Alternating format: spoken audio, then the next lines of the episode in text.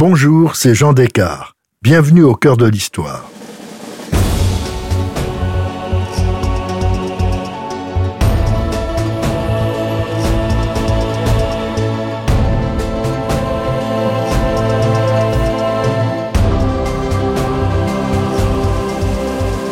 Dans ce nouvel épisode de notre série thématique sur le passé des États-Unis, à l'occasion des élections américaines, je vous raconte pourquoi et comment, après deux ans de débats et d'hésitation, les États-Unis, qui s'étaient déclarés neutres, sont entrés en guerre contre l'Allemagne en avril 1917.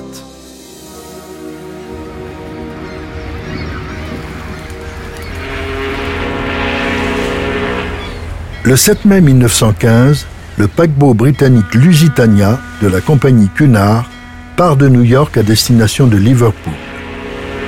Au large de l'Irlande, il est torpillé sans sommation par un sous-marin allemand U-20. Il coule en 18 minutes. 1198 passagers périssent, dont 128 citoyens américains.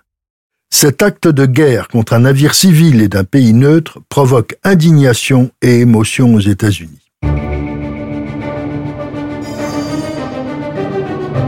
La nouvelle a été connue très tôt sur la côte Est. Les radios locales ont interrompu leur programme pour diffuser des marches funèbres. La tragédie prend les proportions d'une affaire d'État.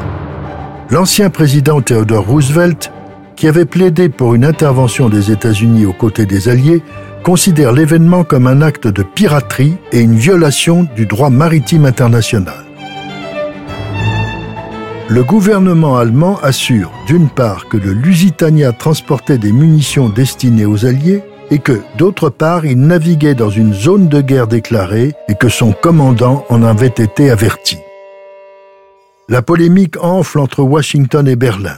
Il faut rappeler, même si cela n'a rien à voir, que l'opinion internationale reste traumatisée par le naufrage accidentel et spectaculaire du Titanic trois ans plus tôt catastrophe dans laquelle avaient péri de nombreux Américains. Les Américains s'interrogent.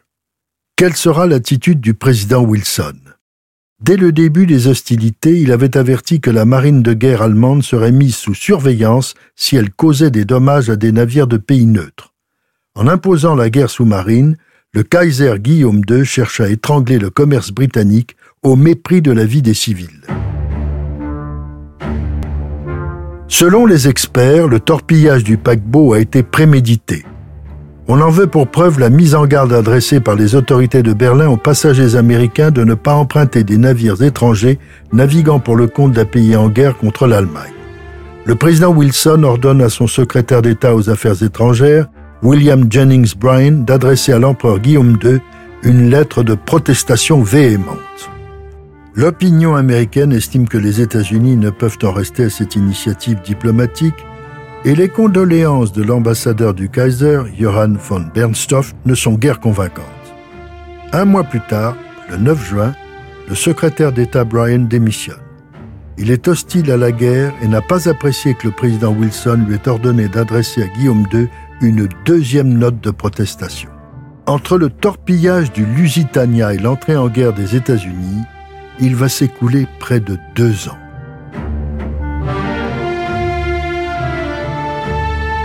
Les soupçons d'un côté comme de l'autre se heurtaient à des réponses impossibles. Le paquebot avait-il été torpillé par erreur? Ou bien était-il devenu un navire armé ou transportant du matériel militaire sous couvert de marchandises commerciales? Mais pour les Américains, le drame du Lusitania avait été vécu comme une attaque inadmissible. Il faudra attendre 57 ans, c'est-à-dire l'année 1972, pour que les archives de Washington, de l'amirauté britannique et de la Cunard Line révèlent enfin la vérité. Non seulement ce paquebot civil contenait 4200 caisses de munitions transportées en contrebande par les Anglais sous le nom de cartouches de chasse et des tonnes de matériel militaire, mais le paquebot avait été discrètement armé de 12 canons et inscrit tout aussi discrètement sur les rôles de la Royal Navy britannique sous la dénomination de croiseur auxiliaire armé.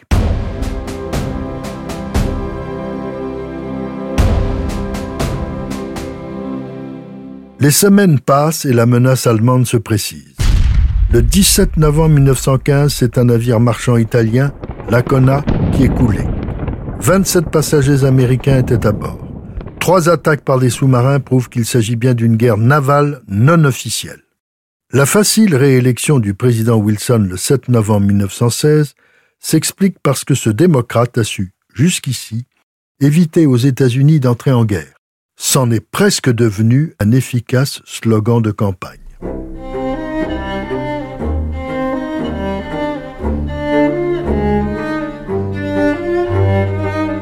Au début de 1917, la naïveté du locataire de la Maison-Blanche ne rassure plus les Américains. Le 3 février, un U-boat allemand coule un paquebot américain au large de la Sicile.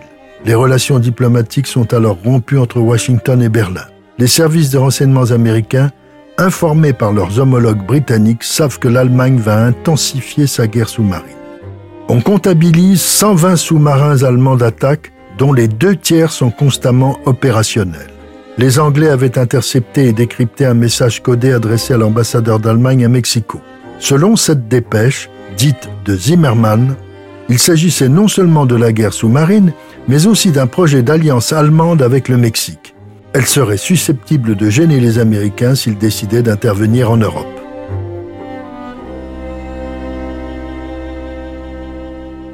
Le 6 avril 1917, les convictions pacifistes du président Wilson et de ses concitoyens cèdent devant l'hostilité croissante de l'Allemagne.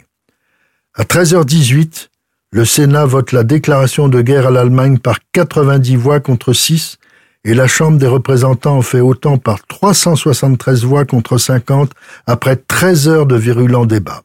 Dans son discours, le président américain déclare Le monde doit être assaini en vue de la victoire de la démocratie. C'est une chose terrible de conduire un peuple pacifique à participer à la plus horrible des guerres. Mais la défense du droit est encore plus précieuse que la paix. Nous devons combattre pour sauver ce que nous avons toujours porté au plus profond de notre cœur, la démocratie, la liberté des petites nations, le règne universel du droit dans le concert des peuples, de façon à ramener la paix entre les nations et la liberté dans le monde entier. Depuis le torpillage du Lusitania, L'intensification de la guerre sous-marine et la menace d'alliance de l'Allemagne avec le Mexique ont fini par convaincre le gouvernement de Washington. Il faut aussi remarquer que malgré leurs protestations de neutralité, les États-Unis étaient devenus, pour ainsi dire, les principaux fournisseurs des Alliés en nourriture, en matières premières et en munitions. Le président Wilson a autorisé les banques américaines à prêter 2 milliards de dollars à l'Angleterre et à la France pour financer leur effort de guerre. En même temps, le chef de l'État américain a rejeté la demande de ses très nombreux concitoyens d'origine germanique d'imposer un embargo sur les livraisons d'armes aux Alliés. La neutralité des États-Unis devenait de pure forme. Le Premier ministre britannique David Lloyd George salue l'entrée en guerre des États-Unis en déclarant L'Amérique vient de faire un grand pas vers l'accession au rang de puissance mondiale.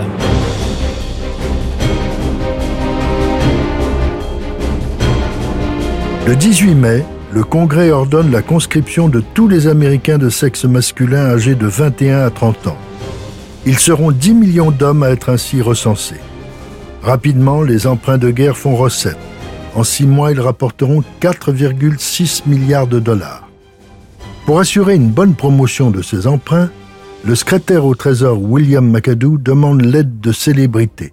Des artistes aussi populaires que Mary Pickford et Douglas Fairbanks apportent leur contribution sous le crépitement des flashs des photographes.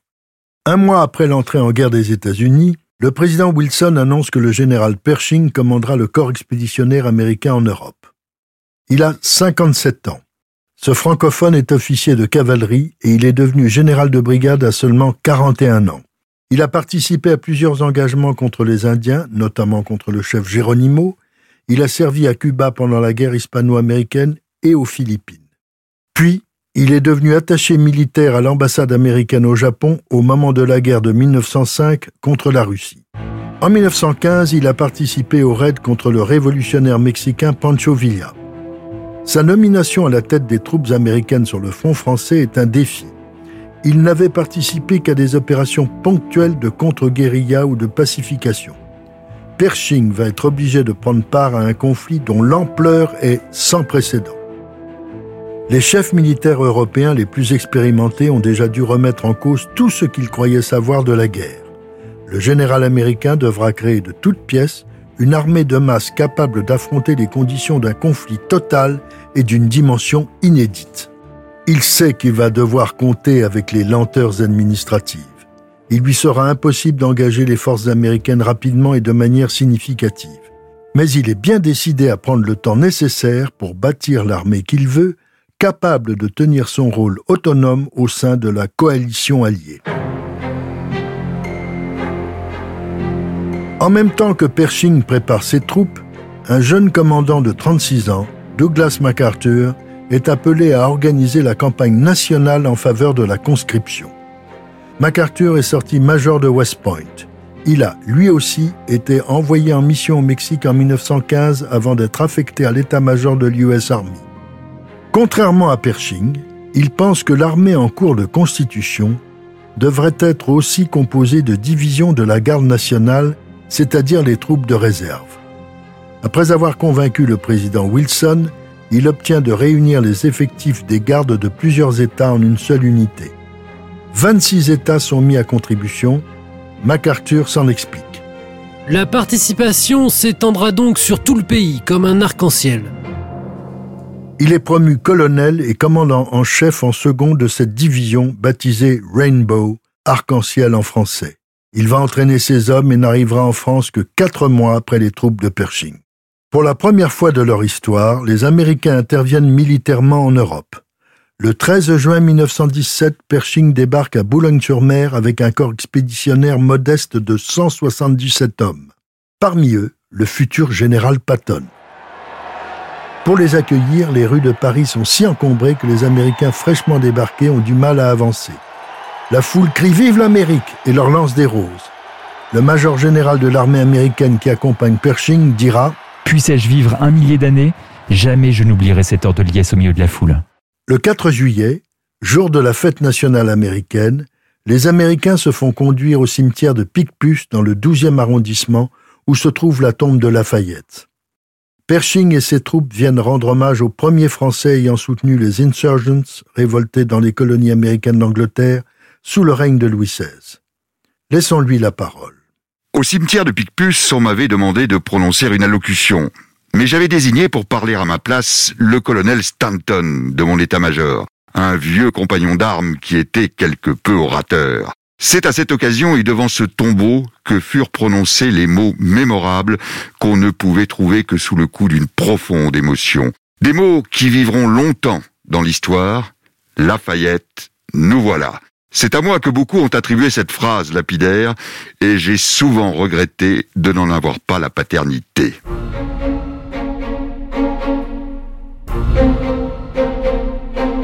Lorsqu'elle débarque à Boulogne fin octobre 1917, les troupes américaines inexpérimentées sont aussitôt prises en charge par des instructeurs français. C'est également l'armée française qui fournit l'armement dont les hommes ont besoin, y compris l'artillerie et l'aviation. Commandé par le général Pershing, le corps expéditionnaire va comprendre au début cinq divisions. La 42e, surnommée la division Arc-en-Ciel et dont le commandant en chef est le colonel MacArthur, comprend 27 000 hommes. Contrairement aux premières recrues, grâce à leur chef, ils sont impeccablement équipés en fusils neufs, uniformes, casques, masques à gaz et véhicules de transport. Ils sont encadrés par des officiers sortis de West Point qui sont des compagnons de MacArthur. Ces troupes fraîches vont provoquer l'envie du général Pershing. Il manque lui-même d'hommes et de matériel pour ses propres unités, arrivées quatre mois plus tôt. MacArthur n'hésite pas une seconde, il envoie immédiatement un télégramme au secrétaire d'État américain à la guerre. Pershing a l'intention de découper la Division Rainbow pour compléter les autres. Cela revient à ruiner une division d'élite entraînée pour opérer comme un tout et à ruiner le moral de soldats fiers d'appartenir à la Rainbow demande action immédiate pour sauver la division parrainée par le président Wilson lui-même. Quelques jours plus tard, le général Pershing est invité à renoncer à son initiative. Avec son caractère affirmé, le bouillant MacArthur vient de signer son premier coup d'éclat. Incontestablement, ce jeune officier a un bel avenir devant lui. Les unités de Pershing montent au front à Lunéville, en Lorraine, le 2 novembre.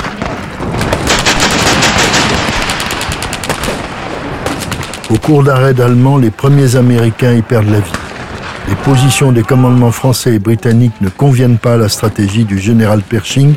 Il déclare J'étais résolument hostile à l'idée de me convertir en agence de recrutement pour les Anglais et pour les Français. Telle était l'opinion du War Department. Nous avions certes conscience des difficultés, mais il fut définitivement entendu que nous procéderions en organisant nos propres unités de A à Z et en mettant sur pied, aussi rapidement que possible, une armée distincte, bien à nous.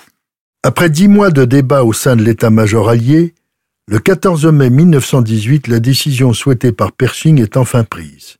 Il formera une armée qui sera placée sous l'autorité stratégique du commandant en chef des forces françaises depuis le 15 avril, le généralissime Foch. Désormais, les Américains auront leur propre secteur. Les troupes américaines remportent le 4 juin 1918 leur première victoire en Picardie. La première division reprend le village de Campigny malgré de sévères bombardements et des alertes au gaz. Au même moment, la troisième réussit l'exploit d'arrêter l'avance de la septième armée allemande qui désormais piétine devant Château-Thierry.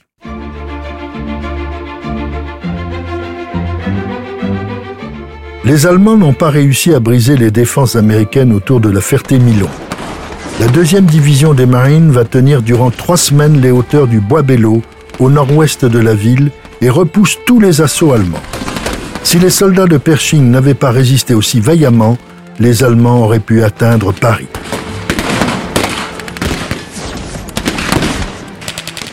Selon l'état-major français, Bois-Bello est un véritable Verdun pour les marines.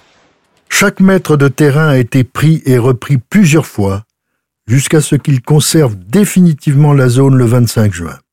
À cette date, il y a sur le front huit divisions américaines.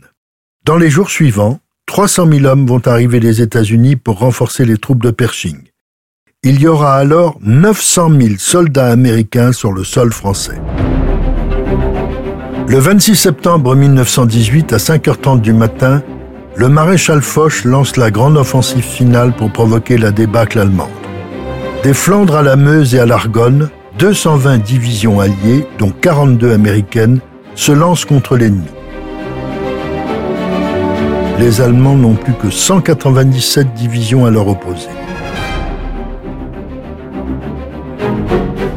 La première armée, sous le commandement de Pershing, est chargée de prendre Mézières, un nœud ferroviaire très important.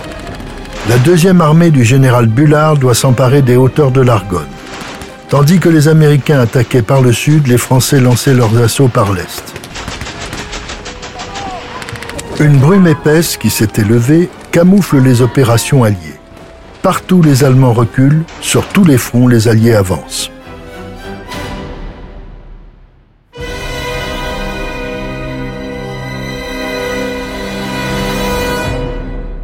Les conséquences du succès de l'offensive alliée provoquent une révolution en Allemagne. Elle éclate dans la flotte de guerre de Kiel, puis dans la plupart des grandes villes, y compris Berlin. L'empereur Guillaume II abdique le 9 novembre et se réfugie aux Pays-Bas où l'exil lui est accordé.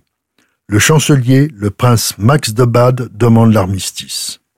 Le 11 novembre 1918, dans le wagon de son train spécial stationné dans la clairière de Rotonde, en forêt de Compiègne, le maréchal Foch signe avec la délégation allemande l'armistice au nom des Alliés, donc aussi des Américains. Aux États-Unis, l'événement fait la une de tous les journaux. Une foule en liesse envahit les rues pour célébrer la victoire tant attendue. Le président Wilson a rendu la victoire officielle en déclarant La guerre s'achève. Reporters rush out to relay the news to an anxious world. Washington is jubilant. And in Chicago, more than a million sing and dance in the streets. Joy is unconfined. Mais c'est une victoire amère car son coût en vie humaine est terrifiant. Les armées alliées avaient mobilisé 42 millions d'hommes, ils en ont perdu 5 millions, dont 50 585 Américains. Les empires centraux avaient mobilisé 23 millions de combattants, leurs pertes sont de 3 400 000 morts. Les Américains, Pershing en tête, vont cependant participer au défilé de la victoire sur les Champs-Élysées. Dès le 4 décembre 1918, le président Wilson est à bord du navire qui le conduit en France. Il débarque à Brest le 13 décembre pour gagner Versailles où il va participer à la conférence de la paix. Il espère que le sang américain qui a coulé sur le sol du vieux continent servira à instaurer une longue période de paix garantie par une organisation internationale. La présence à Paris puis à Versailles du président Wilson trouble l'opinion américaine. C'est la première fois dans l'histoire des États-Unis qu'un président quitte son pays pour participer à des négociations de paix.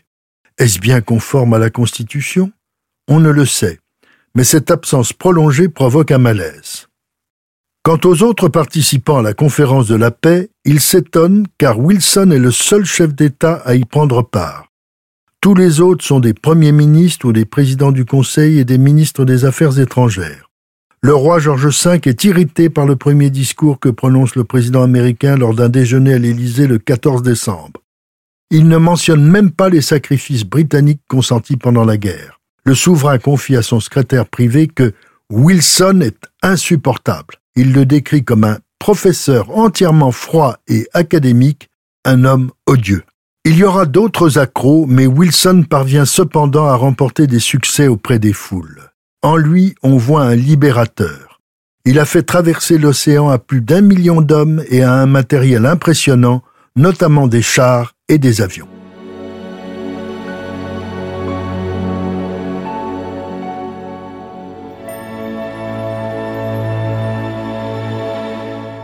Le 14 février 1919, le président des États-Unis profite de la conférence de la paix pour réunir à Paris les alliés victorieux.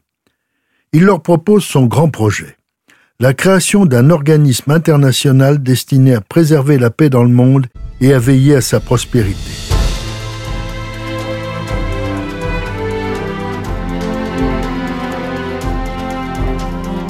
Cette assemblée regrouperait toutes les nations du monde chacune disposant d'un pouvoir égal.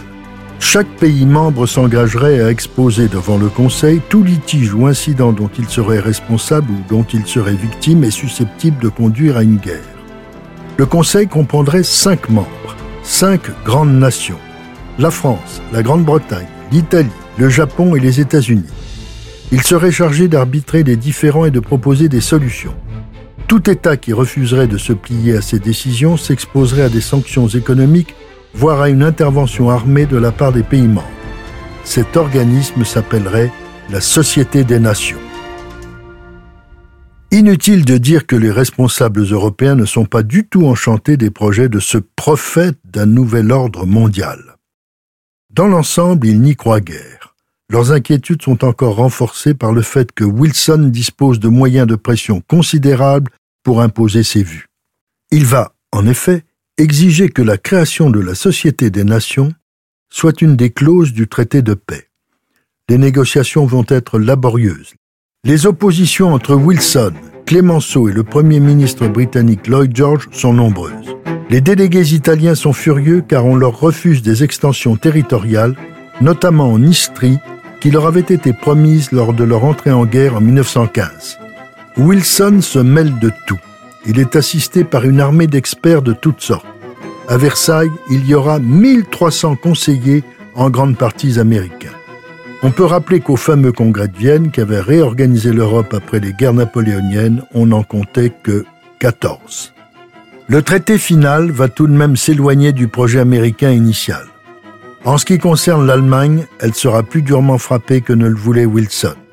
Finalement, la délégation des anciens empires centraux, les vaincus et les délégations alliées signent le 28 juin 1919, dans la galerie des glaces du château de Versailles, le traité de paix.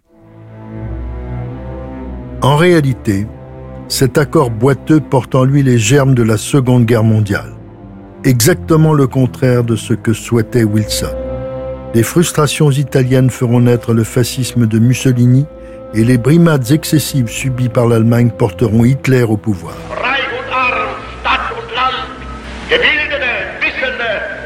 À son retour aux États-Unis, Wilson fait face à une opposition grandissante des sénateurs. Henry Cabot Lodge et son groupe contestent l'existence et la composition de la Société des Nations. Ils en profitent pour jeter le discrédit sur le président qu'ils jugent irréaliste, voire naïf. Pour se défendre, Wilson entreprend une grande tournée à travers les États-Unis. Il déclare notamment D'aucuns me traitent d'idéaliste, qu'ils sachent que c'est ma manière d'être américain. Car l'Amérique est la seule nation de la Terre à l'être.